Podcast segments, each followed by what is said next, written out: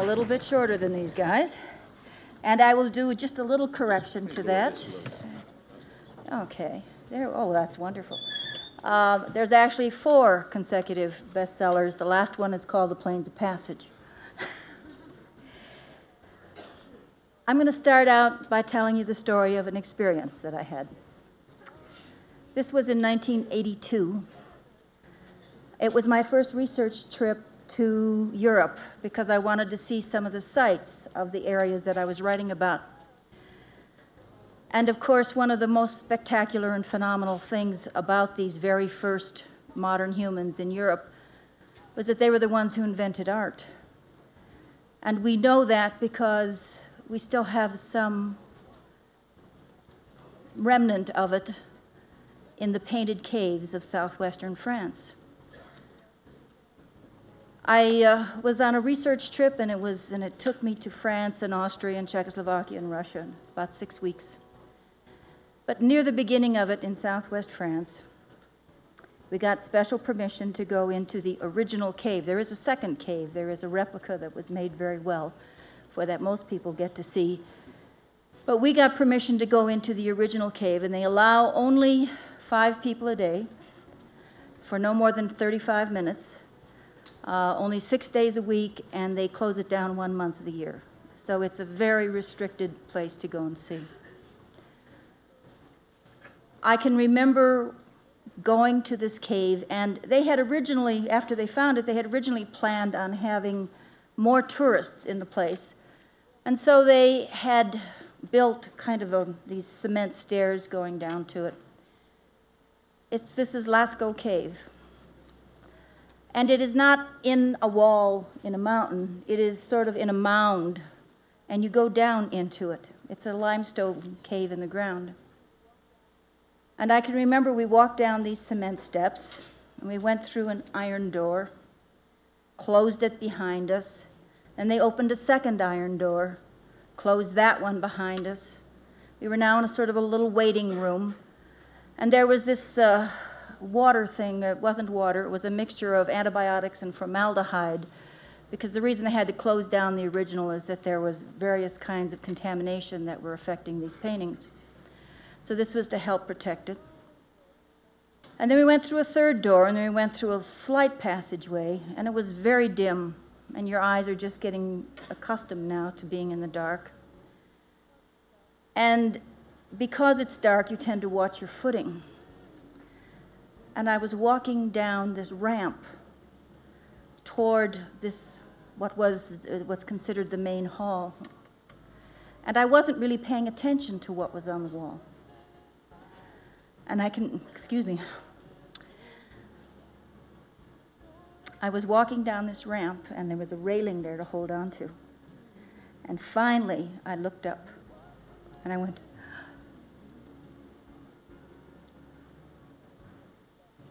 and when I started to breathe, I was crying, sorry.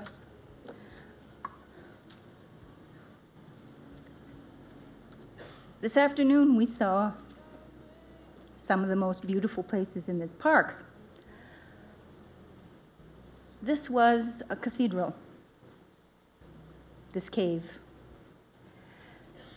There are horses, there are deer, there are, are cattle. They call this first place the Hall of the Bulls. I think it's really the Hall of the Cows, but that's all right. Um, most of the horses seem to be pregnant. These are not stick figures. These are not uh, highly stylized pictographs as the kind you see here. What you really see are the, are the kind of art that was first done by the people who invented it. And it's, the, it's so realistic, and it's so beautiful, and because it could stand alone as a work of art today, stand it against, stand it against any artist you know. And they used perspective, and they used color. They used red ochre and black manganese dioxide and yellow ochres, many, many different colors. And it was such an, and it's not only the art, because it, it fits. And what they have also done is that they have utilized the bumps and the dips in the cave walls to add perspective. So if there is a, a convex area, they might make that the jawline or the, or the belly. They're different sizes. They're not settings as we tend to look at paintings. One of the animals is a cow that's thirteen feet long. And it might be horses kind of running smaller ones underneath. Some of them are painted on top of other ones. We don't quite know what they were doing, but I can identify more strongly with that art that dates back, well, technically they're saying, they were saying seventeen thousand years ago. Now with the recalibration of the carbon fourteen dates, it's at least twenty thousand years ago. But that's based upon some of the charcoal that was found in some lamps that they used. What they used to paint to, for light in this cave was an oil like tallow, you know, rendered animal fat, and a little wick. And it has a candle power of, you know, of a certain amount. You get enough of them in a cave and you can see. And they, of course, they don't leave any black marks from soot on the wall. This may be as long as, as old as twenty-five thousand years old. That's two hundred fifty centuries ago. That's, I mean, King Tut was thirty-six hundred. This is twenty-five thousand years ago. Now that was a marvelous and absolutely overwhelming experience for me. And I would never have had it if I hadn't started writing. And I didn't start writing until I was forty years old. So I guess my biggest advice to you, I could give you a, a little history, if I can do it in a thumbnail, of all of the things that I did. I was born in Chicago. I got married when I was eighteen. I had five children before I was twenty-five years old. I started going to college, night school, when I was twenty-eight. I also started working full-time at an electronics company, and I thought I wanted to major in physics. So I took math. I took bonehead math and college algebra and differential, all the way up through differential equations. I took some physics. And I realized after a while that I wasn't going to be able to become a physicist going to night school and taking one or two classes a term, especially since I was working full-time and raising five kids. But it did get me over whatever it is that gives some people a fear of science and math. I then got into management training, and I got into an M B A program. So I don't actually have a bachelor's degree, but I did it through testing, and I got into I haven't I haven't uh, got into an M B A program. It took me four years of night school to get through it, and it was actually shortly after I was forty years old that I got this M B A. At that time, I was a credit manager at the company. I had worked up through management training, and suddenly I quit my job, and I thought I was really looking for some other job in business. But I found myself spinning wheels. Did I really want to do this? I thought I did. I had worked very hard to get to that place.